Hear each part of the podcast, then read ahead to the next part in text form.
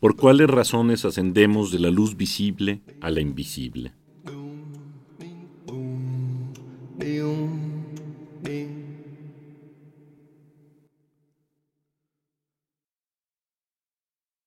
Para que acaso no parezca que concebimos la verdad al arbitrio, cuando afirmamos que es una cierta substancia de la luz totalmente incorpórea y divina. Es digno de consideración que esta luz manifiesta a los ojos no puede ser la primera, ya porque tiene alguna proporción con algunos o todos los ojos corpóreos,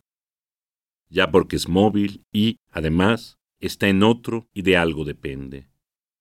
Por tanto, debe elevarse hacia alguna luz superior de naturaleza absoluta a causa de sus condiciones, y que exista ya totalmente incorpórea por sí y en sí.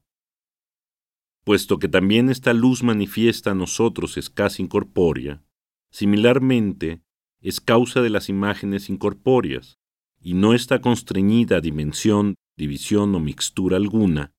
de lo cual es cosa evidente que no puede obtener su origen primero de masa, forma o virtud corpórea, éste, por tanto, lo obtiene de una luz sobremanera más alta, más amplia y más clara que los cuerpos, tal como he dicho, supuesto que incluso, tal como la materia celeste difunde ahí la luz que desciende desde los dioses, así la masa caliginosa obscurece bajo el cielo la luz recibida proveniente desde los cielos. Por tal razón, vale la pena apartar tanto esta luz sublunar de la calígine como aquella celeste de la materia, y de ahí elevarse hacia la luz supraceleste,